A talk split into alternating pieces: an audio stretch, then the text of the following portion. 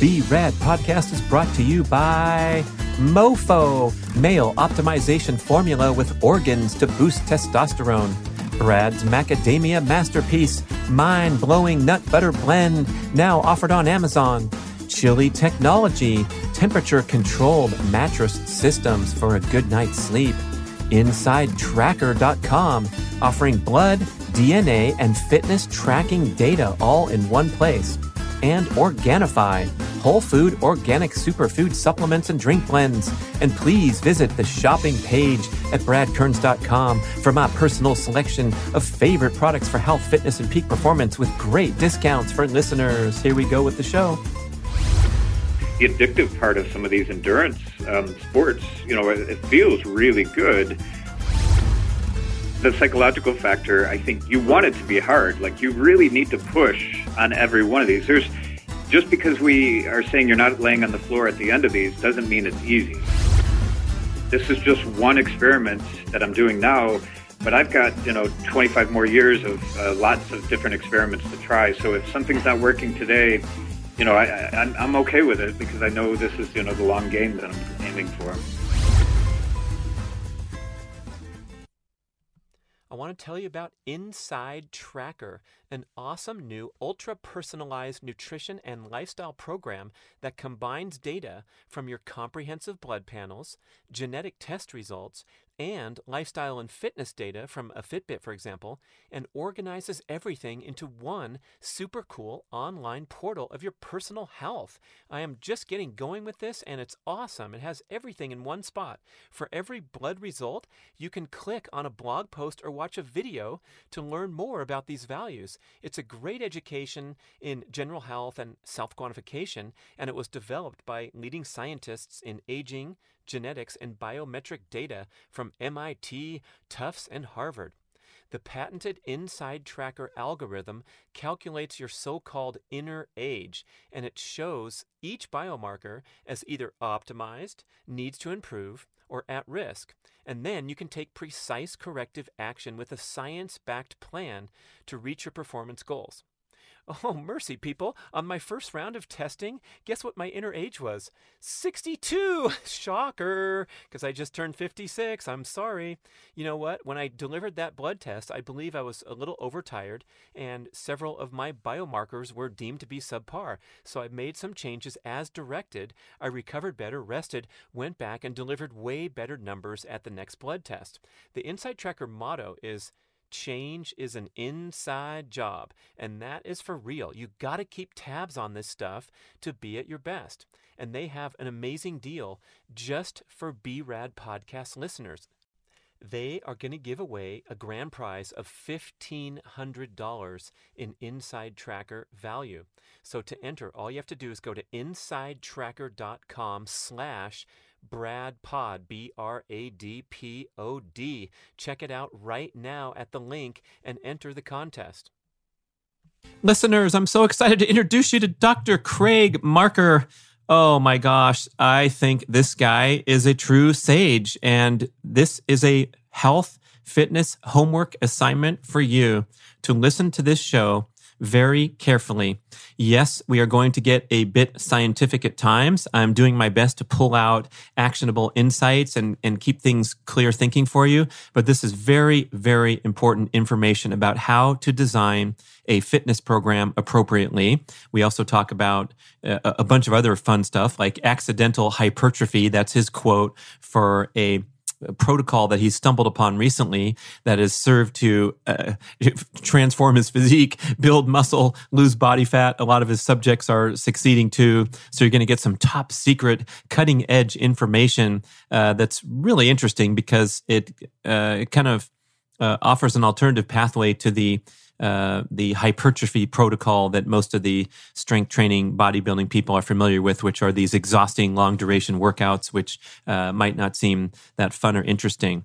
Uh, we also talk about his uh, breakthrough insight, his landmark article that I believe is one of the best things uh, that have come out of the fitness scene in the last couple decades, and it's the concept of HIIT versus HIRT. I talk about it a lot on the show. I think I've done a breather show of that title where I talk about Doctor's, Dr. Marker's work in detail. And we have a link to the article that you can read for yourself. Uh, but generally, it's uh, rethinking these exhaustive, long duration, high intensity workouts that seem to frame the centerpiece of the fitness industry in favor of what Dr. Marker calls high intensity repeat training. So, in this show, you're going to get suggestions, the protocol to design uh, an explosive high intensity workout that's going to give you the best fitness benefits uh, research proven uh, of any kind of exercise that you can do. It doesn't take long. You don't have to do it very often. Dr. Marker talks about going out there three days a week and doing these pretty challenging workouts where you're putting out a lot of power, you're putting out a, a lot of explosive effort, but for very short duration and enjoying what Dr. Marker calls luxurious rest intervals. This is going to transform your fitness experience, especially if you are locked into the traditional approach of these exhaustive high glycolytic workouts. And we'll explain some of these terms as you're listening. But it's a fast moving show. You definitely have to listen to this at regular speed or 0.8 to uh, listen to these things and hit repeat if you get a little bit lost. But I think it's really valuable information from Dr. Craig Marker, psychology professor down in Atlanta, Georgia, and fitness leader. He's especially fond of kettlebells. So you're going to learn all about some kettlebell protocol and at the very end, listen carefully as he talks about this pendulum concept because I think this is another breakthrough. I'm going to take credit because I pulled it out of him during the interview. Uh, but right up there with this HIIT versus HIRT concept, this concept of the pendulum swinging back and forth between uh, a growth, performance, building fitness, and then on the other side of the pendulum, anti aging and fasting and cell repair, which has been so confusing, especially when people are loaded up on one side as the end all to healthy living. But it's going to help you really reconcile uh, the importance of uh, uh, you know working your muscles, fueling those muscles with nice, good food and energy, and even carbohydrates, as I offered in my own personal example, and then the flip side of engaging in prolonged fasting and all that great autophagy cell repair stuff that we've been told is the key to health. So, all in all, a great show from Dr. Craig Marker. Here we go. Dr. Craig Marker, we are so excited to connect with you because my listeners have heard your name like every second or third show, especially talking about HIIT versus HIRT and all the other great stuff. So thank you so much for joining us. Always a pleasure, Brad. It's uh, great to talk with you. I am humbled that you put my name in any articles. So thank you. Uh, and just before we hit record, you're telling me about your birthday milestone goals, which are so impressive. And it's such a fun thing to to shoot for. So uh, let me check in about that that basketball dunking pull up journey. Where do we stand here, man? Um, so yeah, no, I, I, just have these like sort of challenges that I want to hit, and I don't always have to hit them all together, but uh, usually for milestone birthdays, I, I, try to hit these goals.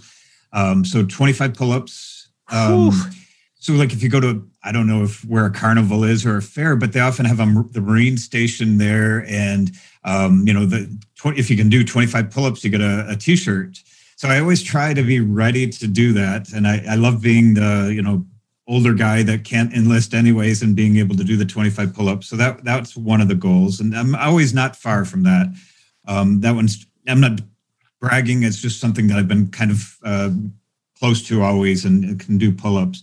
Um, but the other one is dunking a basketball. And that one I'm a little ways away from right now. It's been a little while since I've I've played basketball, so starting that back up again and doing my jumping type training. Um, so it'd be great to to you to give me some good tips on on your jumping training. Um, some other ones like uh, you know for some of these certifications that I have, like doing a um, you know two and a half times deadlift. Um, oh. That's kind of a goal that I try to hit every once in a while, and then a press with a kettlebell, um, so just one arm press of half body weight. So um, about a one arm press from from the ground, uh, like yes. a Turkish thing.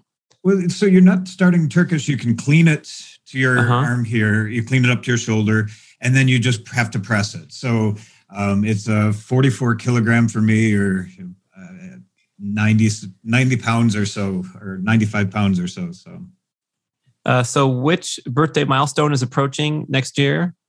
Um, I I don't tell anybody about my oh. birthdays. Oh. I, this is kind of okay. something I keep secret. But the, the uh, uh, 50 is kind of oh, the milestone boy. next year. So okay, so dunking a basketball at 50 when you're you're under six foot, you're like in the Allen Iverson uh, height zone. He was listed at six one his whole career, and he was probably five eleven and a half. So that's a that's a big challenge, man. How are you going to do it?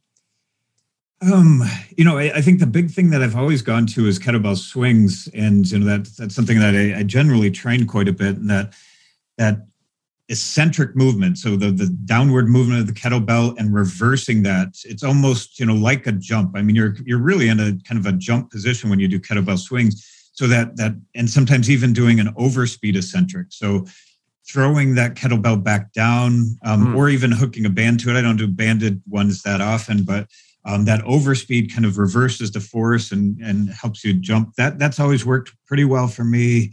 Um, and practicing jumping, you know, it's it's I'm not standing there and just jumping and doing a dunk. I got a, a you know running start towards it. So you know, practicing that movement. I mean, it's you know the high jump is so technical and and you know dunking a basketball is a bit technical you know also stretching my hand um you know being able to palm a basketball is you know it takes a bit of practice so that that's something that you know i might lose grip you know every third one so I, I, really want to make sure i have that grip on the basketball but yeah that could be your best jump and then the ball's gone exactly. flying through the gym i remember yes. when my son and his boys were trying to dunk in high school and they definitely had the hops but the ball would squirt out and and um, uh, we were filming uh, goofing around filming videos and i was on the um, the eight foot basket which I'm I have plenty of uh, height to get up and, and slam the basketball. But the timing is so particular, and I'm I'm so impressed. I have so much more respect for the, the dunking basketball players because you can be up there, but you don't have everything in sync, and you miss the basket. And we, we see people missing dunks, and, and the announcers laugh, and it's like, look, people, this is a, a really beautiful sequencing of everything: the arm, the wrist, uh, like you said, the palming, and of course the hops. But um, back to that kettlebell swing. So you're saying that the the eccentric part, which is the re- moving the kettlebell back down to the ground, that's uh, particularly helpful for for explosive jumping. Yeah, th- there's been a few studies on this as well. The um, like with advanced volleyball players who already have really good uh, jumping ability um, they can you know doing kettlebell swings and not really focusing on that overspeed eccentric but they their jump went up 2.5 inches, if I remember correctly. But, um, you know, I, think the jump, if we go back to like Verkhoshansky um, shock training or what became plyometrics, his original, um, and it's neat to see his old articles because he he's hand drawn these boxes.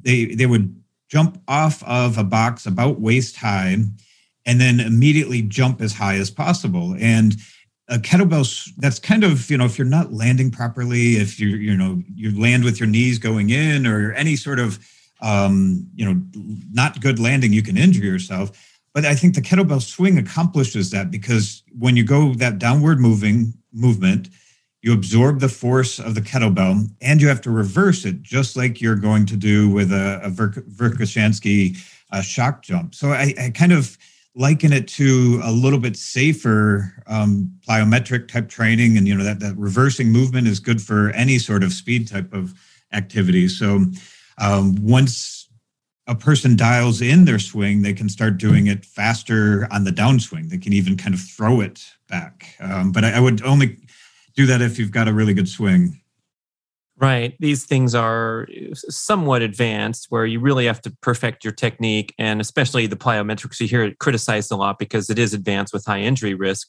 Uh, and so I like that idea of the kettlebell swing being more friendly for people that are, are just wanting to get into this. Uh, I love the, the, the strapped up version, and we'll link to your video where I learned uh, both the importance of, of, throwing that thing down and then uh, snapping the hips nicely and letting the the raised portion be mostly you know a drive through the lower legs because I was always uh, doing it wrong and probably uh, putting injury risk to my shoulders by thinking that it was an arm motion. But uh, it's it's a nice presentation there, which uh, again will translate nicely to to jumping and, and lower body strength, and then the the hormonal uh, stimulation of the androgen receptors in the legs from this comp- comprehensive lower body move. So, uh, if we didn't properly introduce you, you're you're a big time kettlebell enthusiast and expert, and have worked closely with Pavel, and uh, you have the great certifications. And so, um, here's here's one big thumbs up vote for the kettlebell, people.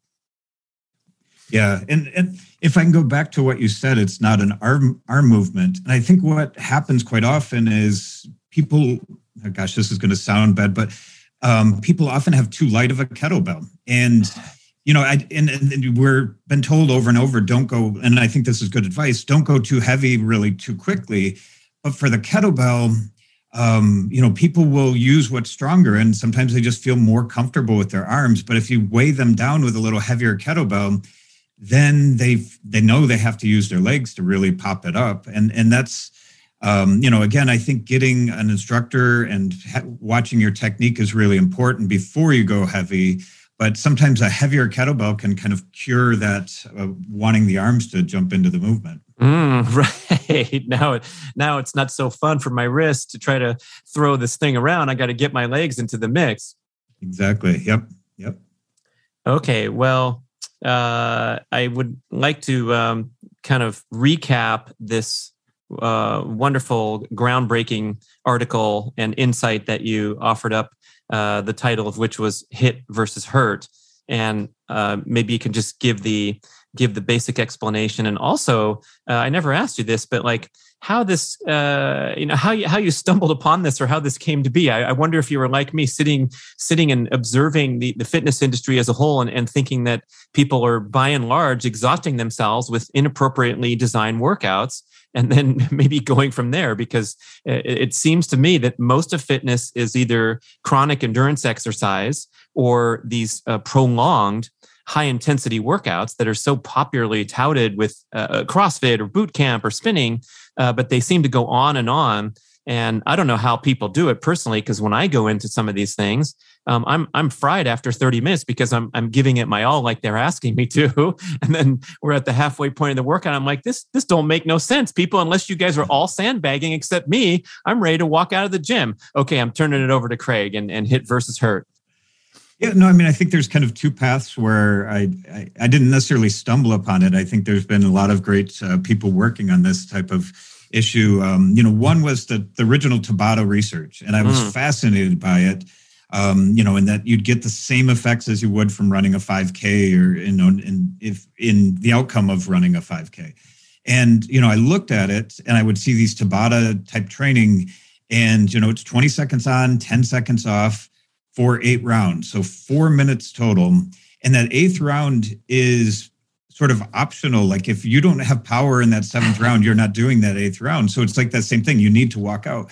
So these Tabata workouts, I would see um, articles, and this is, you know, where I, I would get frustrated, but like, a, you know, I have a 30 minute Tabata and it's like, there's no 30 minute Tabata. Like you said, that's, it's just, uh, nobody can do that much power for 30 minutes or it would be you know something with planks. And plank is not a, a tabata type of exercise. It's you know you need something that like tabata had on the bike or a treadmill um, and when you're going 20 seconds on a bike all out you know um, you know you're losing everything you've got. And you know that 10 second rest isn't really helping all that much a 20 second plank is nothing like 20 seconds on the bike and at least for me it isn't but um, so you know that was that was one area that i was really interested in and the other was with pavel um, pavel was working on um, a book which eventually came out the quick and the dead and we were doing all these research protocols for it. and pavel's quick and the dead is a great read if anybody wants to read it um, it has a lot of parallels to primal endurance so it's you know with primal endurance and you i'm probably not saying exactly right but you're doing things either really slow or really fast and you're avoiding that sort of in between. Um, and that's what pavel was looking at. It was, it's really based off of verkhoshansky um, did some conditioning pro- protocols and it was stay out of that glycolytic range. And mm. you know you can go really fast but once you get glycolytic you've got to stop rest and then move on. So we were doing all of these different protocols um, where we're doing as much uh, lactic work and then rest in between to you know so we could do more lactic work. So everything was really powerful and with enough rest in between. And and so we we called these um, repeat training um, instead of high intensity interval where you know tabata if you kind of measure power over time people can't well maybe some people can but i certainly can't keep the power up over that four minutes. Even four minutes is way too much to keep that much power up. Um, so the goal was keep the power throughout all of the intervals so they'd be repeats. Mm. um, and then so you'd have to have enough um, we called it luxurious rest in between. And uh, the luxurious rest intervals makes it repeats. Uh, so just to uh, slow down a little. I, I, think most listeners are familiar with that term the, the glycolytic range. That means a, a, a, an effort that's burning primarily glucose. And so when we look in uh, exercise physiology and, and what energy systems are used at various exercise uh, durations um, that's where we have these in very important cutoffs that you detail scientifically in the article. But i think we can kind of um, drift quickly through this in the talk here. Uh, but when you're talking about really short bursts of explosive power, uh, we're talking about using a different energy system than the typical glucose burning that we use anywhere from uh, uh 30 seconds up to what is it 30 seconds to two minutes is primarily glucose and then you start transitioning into a, a, mixture of glucose and fat and then under 30 seconds is where we're talking about kind of a different experience to the body than the depleting effects of going and hitting the the, the glucose burning effort over and over. So maybe uh, you can add some more there and also clarify if i didn't hit that right. No no i think you explained it quite well. And yeah even that that 30 seconds when you're using this system like it's it's at you know it's optimal probably between 8 and 15 seconds and you start using all the creatine phosphates in your system all the uh, atp the limited atp you already have um, the creatine phosphate that's making the atp quickly and your body starts to say okay we're going to need more energy and start let's start ramping this up. So even from 15 to 30 you might still be draining that creatine phosphate system but the you know glycolytic is you know starting to ramp up. It takes a little while for that system to to ramp up so it's ramping up slowly and really hits um, kicks in about 30 seconds or so. So yeah they're um, you know and with these type of training programs you're really trying to hit that uh, um, the creatine phosphate system you know uh, probably 15 second intervals. Um, we can go into even a little bit later more of the science but fiorenza and some others um, marty gibala have looked at different intervals and i think you know 15 to 20 seconds is that sort of sweet spot um, where you're really hitting um, the alactic system and draining it as much as possible. And there's some reasons why we want to drain it and i think that is has longevity benefits but uh, that's hmm. getting too far aside. We can get into that stuff later but. Um, yeah i guess the the big takeaway here is that for most fitness enthusiasts, even even serious people who are going to CrossFit five days a week or going to the the the running club and they do uh, track workout on Tuesday night and tempo workout on Thursday. Um, by and large, there's a lot of uh, living in this uh, glycolytic workout zone and maybe you can talk about some of the potential drawbacks of going and doing these uh, draining, depleting workouts uh, several days a week, and at the same time, never really tapping into the uh, the, the explosive output that you get when you limit your intervals to uh, much shorter duration than maybe most people are used to. Let's talk about nootropics. These are supplements designed to improve cognitive function, memory, and creativity. And I'm taking three products from a company called New Optimal, NU Optimal. The products are MetaFocus, which promotes flow state and improves processing speed and mental clarity. It contains ingredients like phenylalanine, B12, ginkgo biloba.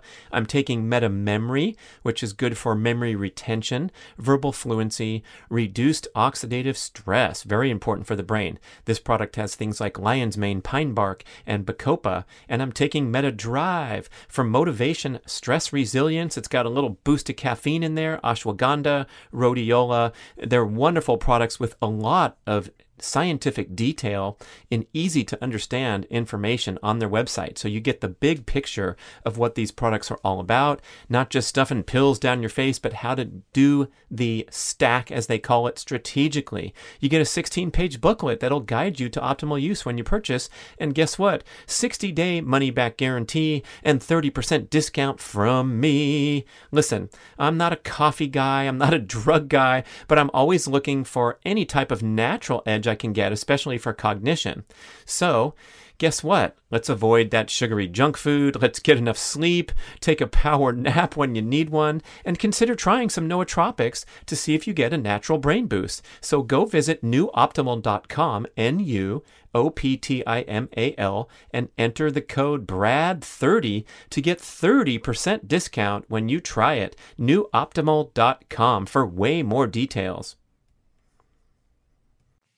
Yeah, I mean, I think one of the biggest is something you've mentioned already. The you know the glucose um, it, it, taps into glucose, and it's wanting to use all the um, body's glucose, um, and that makes you quite hungry afterwards for glucose. I, I, I, think you know the. This show um, is sponsored by Jamba Juice. We're talking to Dr. Craig Marker, uh, but yeah, that's the big one because most people are out there trying to drop excess body fat, so they're draining the tank. And guess what happens to the brain and the appetite uh, triggers and all those things when you're constantly depleting yourself? You are headed from the gym right over to Jamba Juice for the medium scone and the energizing smoothie, which is more calories than you just burned in an extremely grueling one hour long boot camp or spin class. Yeah. Yep. Um, and it, it, feels good too. I mean, um, oh yeah, Jamba yeah. Juice. Talk, talk about I mean, that it, too. Yeah. The, yeah, no, I mean it's certainly somewhat addicting. I mean that mm. that idea that you know when you feel crushed at the end of a and I'll call this a workout. I usually call these training sessions because I think we should be doing training sessions. We should be training to get better at our movements. But this is a workout. You've worked everything out. When you're laying on the ground afterwards, it feels awesome. And like you said, the addictive part, I think this was before we hit record, but the addictive part of some of these endurance um, sports, you know, it, it feels really good.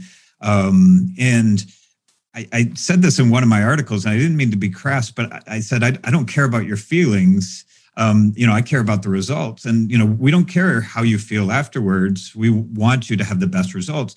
And if you're doing those shorter intervals, you're as powerful as possible. You're building those type 2 muscle fibers that you're going to need as you age. Mm. Um, you know, that's what we should be doing instead of trying to, you know, build a glycolytic system um, that, you know, is inefficient. Uh, it's like a, a, a, inefficient car that's blowing smoke. It's kind of polluting our body. Um, there's a lot of oxidants produced um, that our aerobic system has to clean up. And if we're in just the glycolytic system all the time, um, you know, we start to build these oxidants. And I think it has a good signaling effect initially, but after months of trying to do these things that I think we can start breaking down, we can start having injuries and have some of the things that we're not trying to do by exercising.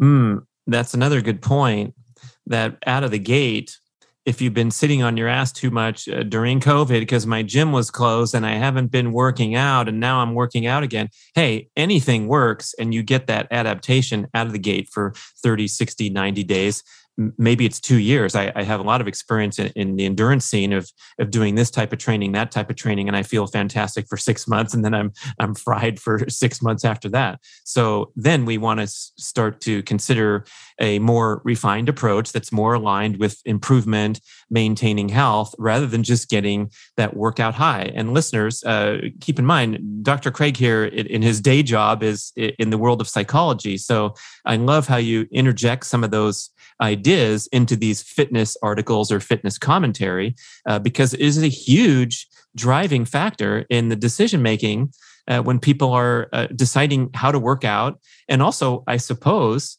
deciding the programming of what my what my boot camp session is going to look like. I want people to get a huge burst of endorphins so they come back. But again, looking down the road, this is not how the body is designed to work, and we're looking at breakdown, burnout, illness, and injury if we lock into that path.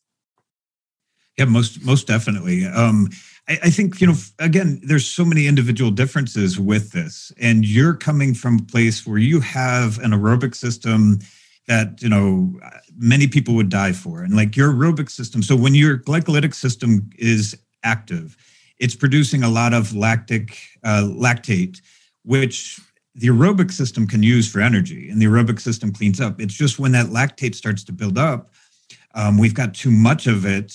Um, our system gets acidic, and that's you know where we start to feel that burn. Um, but for people who have a great aerobic system, you know the 800 meter people um, you know i'm i'm a i was never an 800 meter person. I was a long distance person.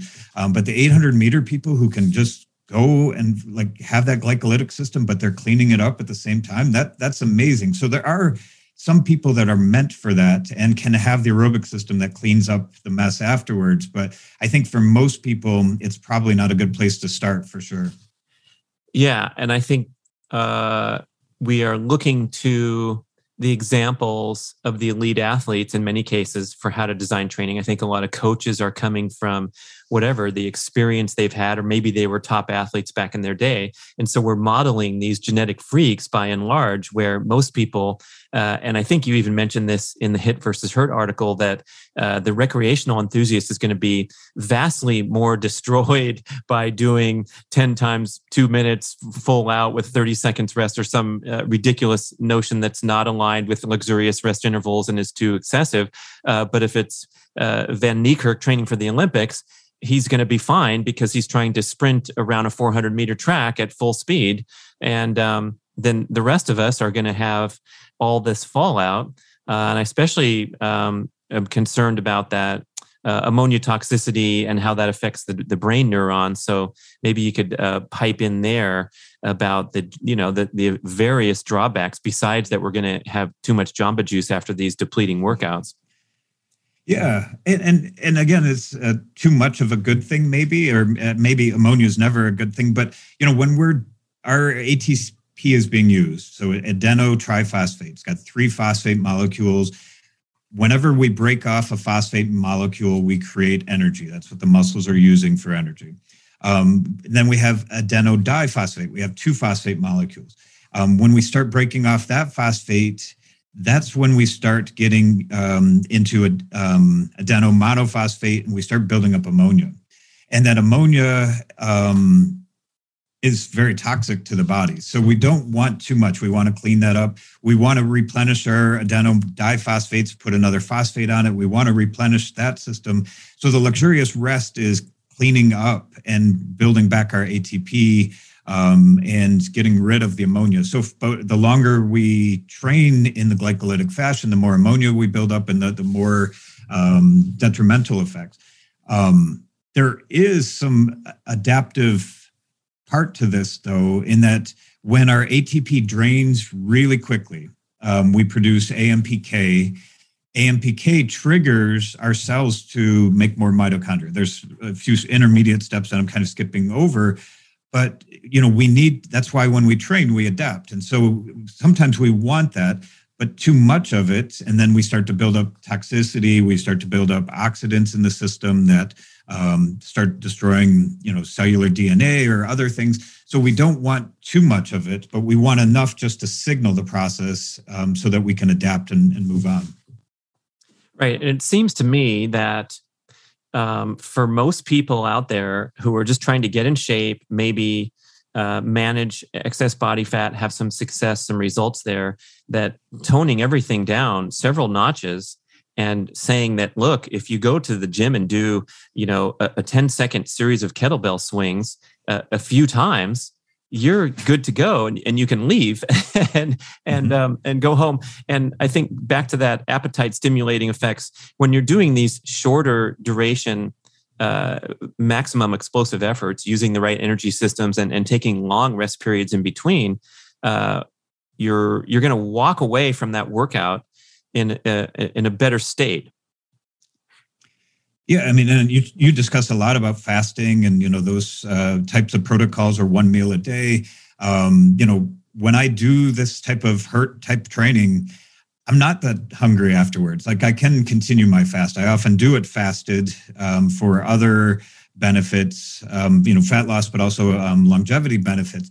But you know, I feel like I'm more energized to continue my fast in ways because I'm, you know, just told the body to burn more fat, mm. and you know, it's it's a nice efficient aerobic system. Um, kind of cleaning up. Um, so yeah, no, I, I, definitely I think it's even more beneficial um, to you know being fat adapted and these other components. So can you describe uh, an ideally designed HIRT session, and we can pick the uh, the desired activity. I always talk about sprinting, like running sprints. If you're adapted to it, and if you're not, you can run upstairs or do something that's low or no impact. You can do it on a bicycle. But talk about the uh, the parameters like the work uh, period and the rest intervals and the and the uh, freak uh, the number of uh, reps and so forth. Yeah, the I, I, always feel like I have to qualify some things, and I'm gonna I'm gonna show you a little picture, but nobody else is gonna be able to see it. But so what I've got on the screen, I've got two different exercises and jump rope, um, 20 seconds on, 40 seconds off, and then the heavy bag, um, 20 seconds on, 40 seconds off. Um, so same intervals, but very different exercises. And there's um, in the jump rope, you see eight peaks. So I did eight intervals, or the, this person did eight intervals of 20 seconds on, 40 seconds off. And what you see is uh, the sort of lactate threshold line that's going through there. Um, the person goes up and above the lactate threshold, and but then comes down during the recovery. So the, this exercise, the person can fully recover, clean up the lactate system, and you know, and then be ready for the next set. And almost every set is very similar with that that cleanup process. Um, the other figure is with the heavy bag, and what we start to see is that accumulation of lactate over time. Um, 20 seconds on, after a while, the person is not recovering fully after 40 seconds off. So I think it depends. So the, my whole reason for showing this, it depends a little bit on the exercise. And if we're, you know, doing something that's using smaller muscles, and I say mm-hmm. the the heavy bag is using, you know, the upper body. We might we have less muscle mass on the upper body. We're burning up the system a little bit faster. So I think shorter rest intervals is probably better for something like that. So a heavy bag I think is great um, but probably 15 seconds on, 45 seconds off. Um, something like a sprint, probably, you know, we can go through things faster. We can probably do 15 to 20 seconds. I know, um, like a bike, 15 seconds, I'm exhausted. Um, but a rower, like 20 seconds is my optimal point. So I, am hmm. looking at a range between, you know, 13 to 20 seconds on and uh, 37 to um, 20 or 37 to, or probably 20, I have to add those up, about 40 seconds off. So every minute on the minute type of things is what I do quite a bit of. Um, but again, people are starting in different places. Some people might need two to four minutes of rest to really be optimal. I, I've got a base of an aerobic system that can clean up um, that, or that that person I was just showing you had that base of an aerobic system. So for people who are newer, take two to three minutes um, mm. The key is is that exercise is done repeated. Like so, how much power you have on the first one, you should have on the third or or seventh mm. or eighth mm. one. Right. Um, and I'll use you know like an accelerometer to measure power. So when I do kettlebell swings, I use an accelerometer to make sure my swings have the same power that they did early on.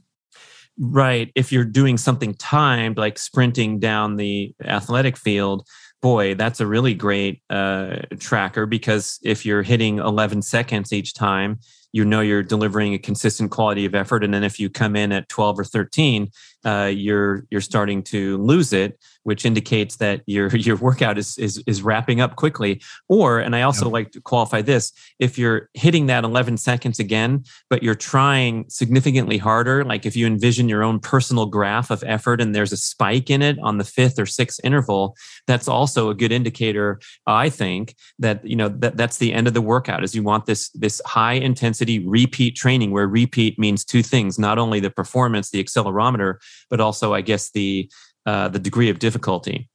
Mm-hmm. Definitely. Yep.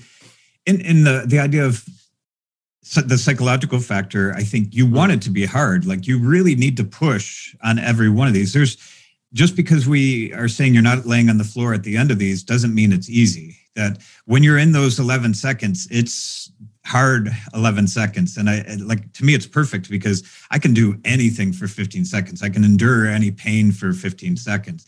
Um, and it's just a perfect amount of time psychologically. Um, but when you're trying to like you said when you're know you got 30 minutes of this you're body just starts to sandbag and you might not want to but there's no way that people can put in all the power you know in a 30 minute type training session. Right or there's just this selectivity where um, you know raise your hand if you're if you're a drop off or a nutrition victim of anything in life and it's probably because uh, you weren't you know ideally suited for it. We just met some people on the hiking trail yesterday and the guy had a crossfit shirt on. I said oh yeah yeah i'm from sacramento and oh i know that crossfit place. I how long have you been going there? And they say, we've been going for 12 years, four to five days a week. And I'm like, okay, well, guess what? You're probably in that one percentile that somehow this wonderful fit couple is able to sustain that type of uh, exercise uh, schedule for so long but you know there's a lot of people with uh, torn up shoulders or you know lack of interest anymore because it's simply too much especially for their physiology. This is kind of a, an aside i just thought of craig but uh, there's this great trainer Dave Dollé based in switzerland. He was an elite athlete. He had the swiss national record in the 100 meters at 10.16 and he talks about how the uh, our, our different neurotransmitter profiles our neurotransmitter dominance uh, can affect how we approach workouts and our ability to, for example, uh, repeat maximum intensity. And so you're talking about this this range of recovery from 40 seconds off uh, to where other people might need two to four minutes off. And he describes how you know he was an explosive, high power guy he ran a 10 1600 meters but he says i would go to track meets dave's talking and, and he would just sleep in the stands until 15 minutes before his mm-hmm. race he'd wake uh-huh. up he'd jog down the field a few times he'd get in the blocks and blast a world class time and he says his training partner who had almost the exact same time would have an hour and 20 minute warm up with these stretches and then these wind sprints and then some more power drills. And it was all due to the different neurotransmitter makeup. And then he says he's in his gym uh, you know, working with clients, and he says, "Okay, we're going to do an assessment today, and I want you to go one minute." all out as hard as you can ready go. And the person's going going going. And then he says stop. And they say okay what next? Like they're just standing there you know breathing a little hard. And he's like was that all out? And the person says yes, that, that was as hard as I can go. And then you can look on YouTube, we'll, we'll find the link. He's showing an all out effort of one minute where he's doing the battle ropes and then he's doing the uh, uh, pulling the, the single uh, barbell up and down. And then he's collapsed on the ground in a pile of sweat from a one minute workout. And so, boy, we have that individual variation that's a, a super important element of how to design a workout. Definitely so. Yeah. Um, just as a another quick example like powerlifters you see like it's kind of it's i i'm not in the powerlifting world but I, I, think it's amazing watching but some of them just really need to get psyched out beforehand. You see their trainer slapping them and hitting them and and then they go and lift. And then there are others that are just you know calm cool and you know kind of pull it up. And you know i i would imagine it's something similar to what you're saying is um, you know this sympathetic nervous system needing to kick in like crazy for these uh, super maximal efforts. But so back to the dunking, Craig. Let's mm-hmm. see now. If this is a big goal and you want to do it right, in your particular case, what would that look like? I mean, you, you say practicing jumping, that's great. You say doing the kettlebells, but over a week's or a month's time, how many times are you going to go out there and you know really put in a big effort toward this goal? And then what's that workout going to look like? Um, yeah. So yeah, what I've been doing is kind of um, it, it's kind of a, a, another a section of a, a, overarching umbrella of training. But about three days a week, I'm doing these high intensity repeat type training, and I'll do my shock jumps or kettlebell swings, um, and then um, about an hour later, I'll actually go to the basketball court and I'll um, you know just practice practice the the movement, the jumping, um, and those type of things. So it's it's a bit um, you know there's there's other things that I do in my training, but that's that's the more specific part of it. So three days a week is you know really where I'm focused on it, and then, it not three consecutive. It's three broken up with rest days. Yeah.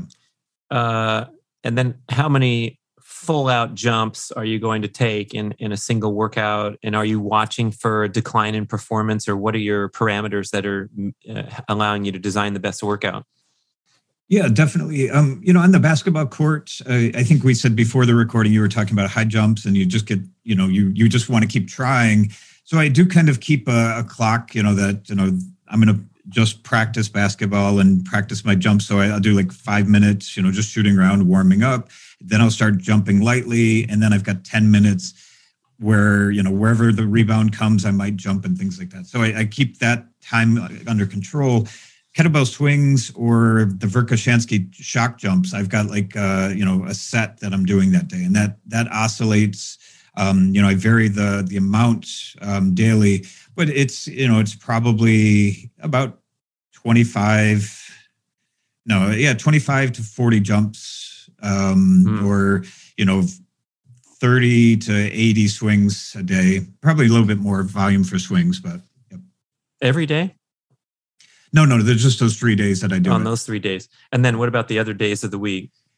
Um, there I'm doing a little bit more you know strength type training um, i'm doing um, just kind of like yeah just general strength i'm doing some you know one legged uh, strength training um, uh, kind of within the like uh, 70 to 80 percent of one rep max range. So that's uh, kind of a range that I, I try to stay in. Um, there's some you know great uh, studies by soviet researchers medvedev. Um, you know, not going maximal effort that often in strength training is pretty important. Um, this is getting onto a whole nother topic, but yeah, a 60 to 80% range of one rep max is where I'm staying for that. I, want to go heavy enough. So three to seven uh, reps on, on different things. So I'll do, um, you know, some squats, um, some deadlifts, I'll do some presses, uh, kind of some uh, pull-ups, um, some weighted pull-ups, and those type of things on the, the weight training days.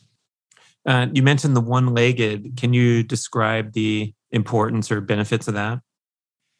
Um, for the most part, we're when we jump in. You know, there's very few sports where we're jumping, we're standing, squatting down, and jumping. So you know just like your approach in the high jump you're you're running you're jumping off of one leg um, whenever we're walking or running or we need to be explosive we're kind of coming off of one leg so having that one-legged power the balance I, I think helps us you know build a proprioception and and um, you know things that we need so I, I try to do a lot of one-legged type of of exercises yeah i think i heard you say that or or you wrote it and it made so much sense. You, you also might have offered that most of the time when we're trying to do something powerful with our upper body, we're doing it with both hands. We're picking up a heavy rock off the ground. Uh, we're doing a pull up up to the bar. I don't know, maybe if you do one arm pull ups, that, that doesn't apply. But for most of us, we're doing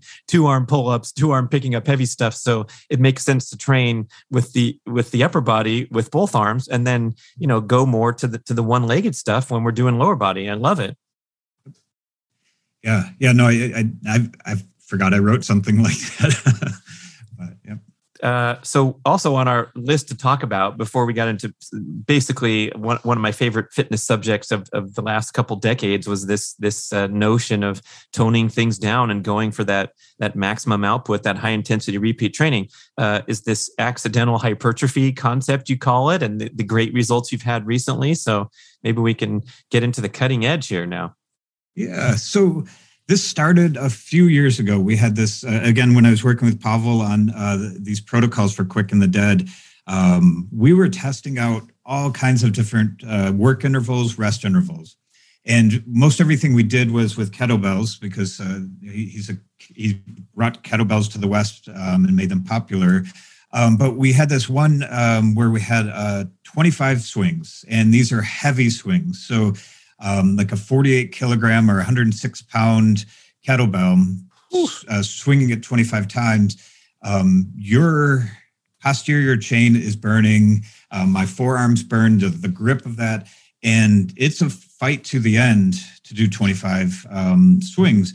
And so this was the the protocol, and then we thought we needed 10 minutes of rest to clean up all of this um, acid that we burned. So we were just testing out all of these different programs, um, and then you know 10 minutes, people get bored; they don't want to sit for 10 minutes. So we said, okay, you can go do some presses in between, and and um, you know, so we we just had them do some presses. I kind of modified the presses a little bit. Um, there's, I can send you a link to this. There's an article on T Nation or on YouTube. It's a hypertrophy conditioning program. Um, and we just have them do those 25 swings every 10 minutes and then presses in between. And we had people like saying, you know, my pants, um, the waist doesn't fit anymore. My shirts, my shoulders have gotten bigger. Um, and we think it's a bit of building up this lactic acid, this glycolytic system of with a lot of power. Um, you know, this is not a you know 30 minute burn. This is you know a, a you know less than a minute where you really feel the burn. Um, you know, and it's like what sprinters do or what boxers do or gymnasts do. They're probably feeling the burn a little bit, but mm-hmm. it's intense and then it's shut off. And so you know we we did this that that was one program we did um, i started playing with a lot of these other um, shortening rest intervals and there's a german gosh i'm forgetting the name german swim researcher and what they did was you know they want the swimmers to get as fast as possible so they would sprint and then they keep shortening the rest intervals. And so I, I was trying this out and because I, I don't like waiting 10 minutes either but um, so we were doing those 20 seconds on 40 seconds off and kind of shortening the intervals. And when we started measuring that um, heart rate when people started getting into that lactic acid zone and starting to build up towards you know round five six seven eight and it became a mental struggle to really push through those um, but they're still as powerful so they're still repeats but the more the mental struggle, the more the lactic acid system built up, um, they started to build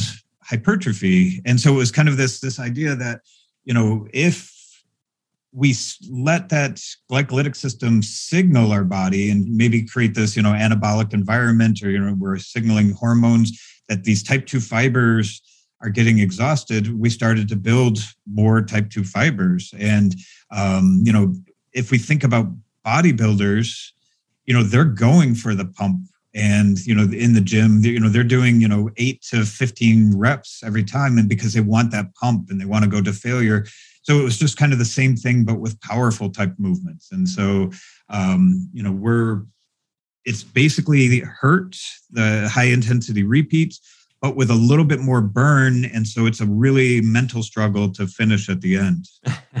but, but it's another path to hypertrophy beyond the one that we've been pounded into our heads is the only way to go, which is this again an, an, exhausting prolonged workout where you go to failure over and over and over again it's the, the notion that um, all strength bodybuilders are pretty familiar with and now we're talking about i guess kind of a um, uh, I'm not going to call it a hack or a shortcut, but a, an alternative pathway, which sounds really um, interesting and, and, and fun. Yeah, yeah. I mean, if if we think of sprinters, I mean, they're you know mm. Body composition is you know, and, and I know sprinters are also training in the gym, but they're certainly not training necessarily for body composition.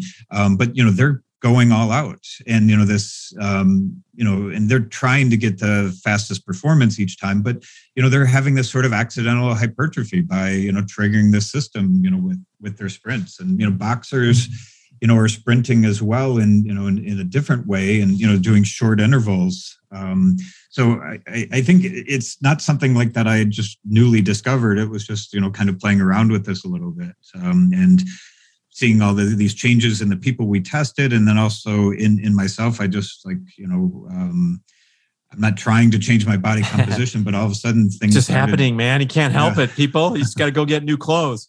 Yep, yep. amazing uh, tell me about that analogy that Verkhoshansky used with the sink filling up with water.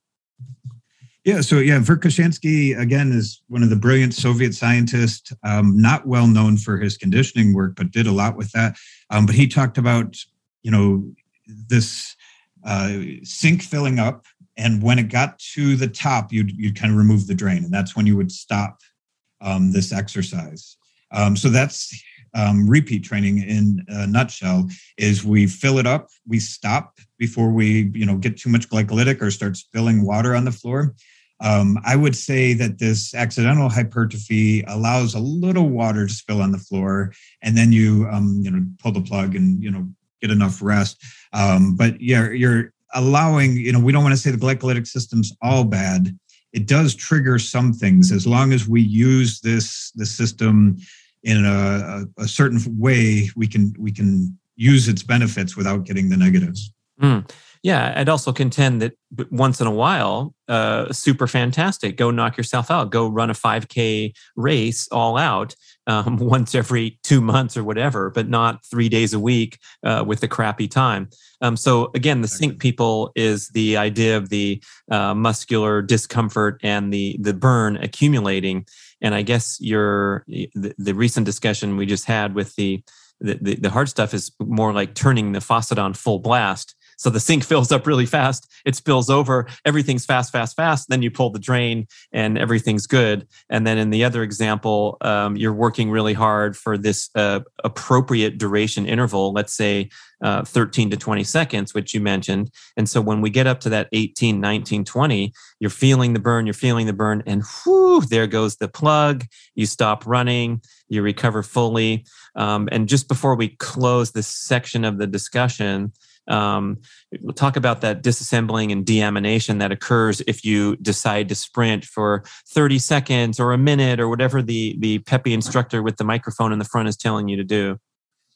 Yeah, that that's when we start um, this overflow of water in the sink. Uh, that's when we start to create a lot of oxidants. We you know that are just um, building up, and we're not. They're not just used for signaling. That's when the um, AMP is becoming, you know, degraded. We're building up ammonia in the system, and um, you know, when AMP is degraded, it's hard to rebuild that. We we need to, you know, have the, the all the building blocks and different components. So, just a quick supplement suggestion. You know, like when people have heart attacks, having ribose and having you know one of those building blocks is important because the the heart is basically not getting oxygen, and then you know when it gets flooded with oxygen um, it needs to rebuild that that so you know it's kind of the same thing that's happening in a heart attack.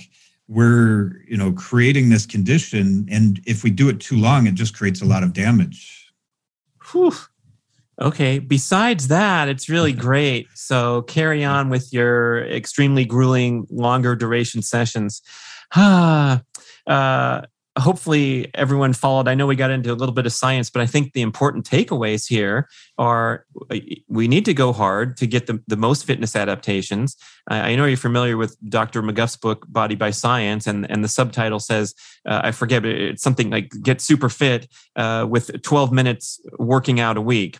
And then he goes into plenty of research showing that if you do these workouts correctly, just like the one you described with the accidental hypertrophy, where you're going, uh, what was it, 103 pound kettlebell swings? Okay, uh, that sounds pretty challenging. And if, if it's for you or I, it's uh, 20 pounds or 40 pounds or whatever's, you know, a challenge to the individual. Um, it's going to rock your world. By, I promise you people, you're not going to feel deprived of your, of your workout uh, satisfaction. Um, but maybe we should uh, finish up with your, uh, interest in anti-aging and the strategies that you've discovered with uh, as related to working out and, and some of the other stuff too if we go off the off the workout chart into something else. Uh, yeah, no, I mean, I think uh, we could probably spend a few hours talking about anti-aging and longevity stuff. I, I know that you've you're um, aging backwards, um, so you you probably have a lot to say about this. Um, to kind of give it in a nutshell, I, I think um, when we think of our mitochondria, um, it goes through different processes, and it, it goes through a fission process where it's splitting in two uh, when we need to make more of it. And small mitochondria, you've got more of them, but they're just not as efficient and they don't work as well. So we also need fusion where they combine and and you know make bigger ones. So AMPK, which is something that we create a lot of when we work out intensely, you know, kind of triggers this fission process. So making more mitochondria. So when I do these HIRT type of training sessions, I want AMPK, I want fission, I want to create more mitochondria. I want to break down my body in certain ways and also like create autophagy and you know break down, get rid of the, the bad cells and those type of things.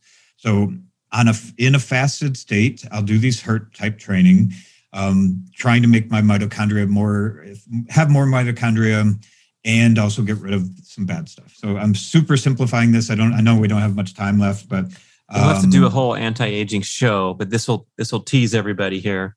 Yep. So three days a week, I'm doing you know mm. what I call um, fission days with high intensity repeat.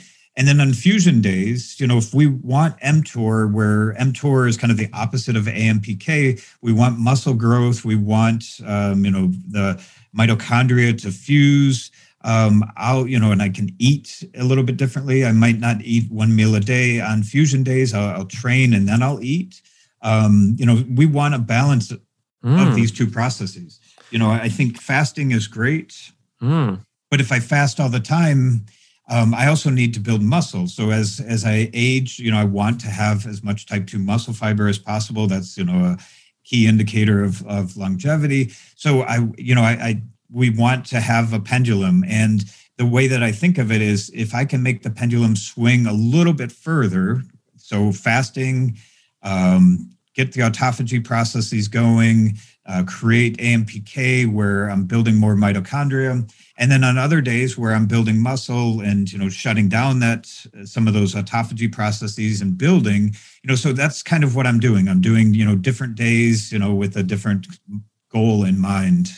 Um, so that's the quick and the the dirty version of it. Oh my gosh, that that's solid gold, Craig. I love it. That's another breakthrough insight, the pendulum. Uh, because personally, I've been wrestling with uh, all the information that's blown into my head over the past decade, and we often get confused and led down one path or the other, thinking that it's the end all. And I think there's kind of been a little bit of a backlash with uh, the incredible popularity of keto and then the uh, super fit female five times a week CrossFit who already has a six pack thinking that she needs to go uh, and do these fasted workouts and fast afterwards to get the wonderful autophagy benefits. But then we also have to put uh, on a checklist the number of stress factors in one's life, especially when we're talking to a psychologist here. Uh, but personally, I'm going to volunteer that when I was deep into keto, doing the research for the book and trying to do my crazy ass sprint workouts, and I wasn't listening to Dr. Marker yet, so I wasn't resting enough between intervals, which is another way to blow yourself out, even if you're not going for uh, you know over 30 seconds. Um, and, and, then you know restricting my carbohydrate intake in the name of the wonderful benefits of ketosis. Uh, I believe that it, it conspired to uh, throw me out of stress rest balance, and I needed to swing that pendulum over to the side of slamming some additional bowls of popcorn, uh, higher carbohydrate intake. Uh, you you talk about fasted workouts, that's great, and then you talk about a different type of workout where maybe you're coming home and and uh, making a beautiful smoothie like my recovery smoothie that I now go out of my way to hit as soon as I'm done with my sprint workout in the name of promoting that. So fission and fusion, that's a little more scientific than than Brad Kearns' rambling here, but uh, I love that pendulum concept.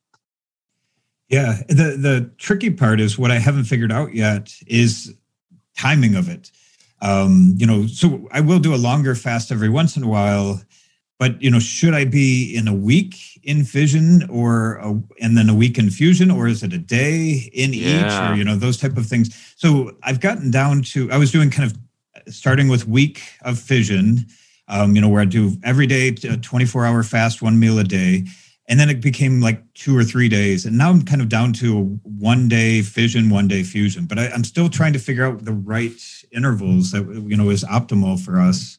Um that that i think is going to take that's, some time but that that's huge man. When when you figure it out um, we'll, we'll have you back on the show to tell the secret to the planet. I mean, uh, Dr. Attia's deep into this too, and I think has done a lot uh, of effort to figure this stuff out more than anybody, doing his quarterly five day fast and measuring everything obsessively, and including his ketone values and his glucose on the on the nonstop continuous glucose monitor for years and years.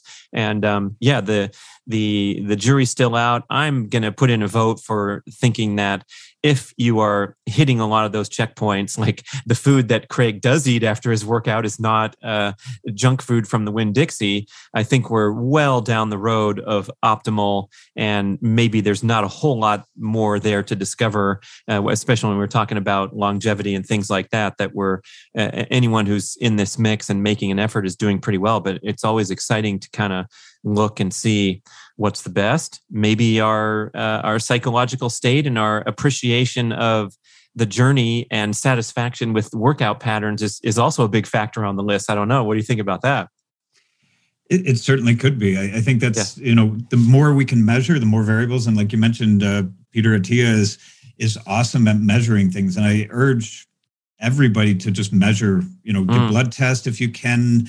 Um, you know, I, I do a lot of aging tests, uh, like um, like with the Horvath clock and different things. Um, just measure to see if what you're doing works. Um, you know, so I think all those things are important, and also sees it helps you see the long game. Mm. You know that this is just one experiment that I'm doing now, but I've got you know 25 more years of uh, lots of different experiments to try. So if something's not working today, you know, I, I'm, I'm okay with it because I know this is, you know, the long game that, I, that I'm aiming for. So you get 25 more years of experiments. That'll hit you around 75. And then what, what's the following 25? You're going to sit back and watch TV or something? I, no, I probably, I guess I got a lot more years. I just uh, randomly threw out 25, but uh, hopefully after, many more. After 25 more years, then you'll have it dialed. Then the, the, another 25 will just be human optimization, dunking at age 80 and, and so forth.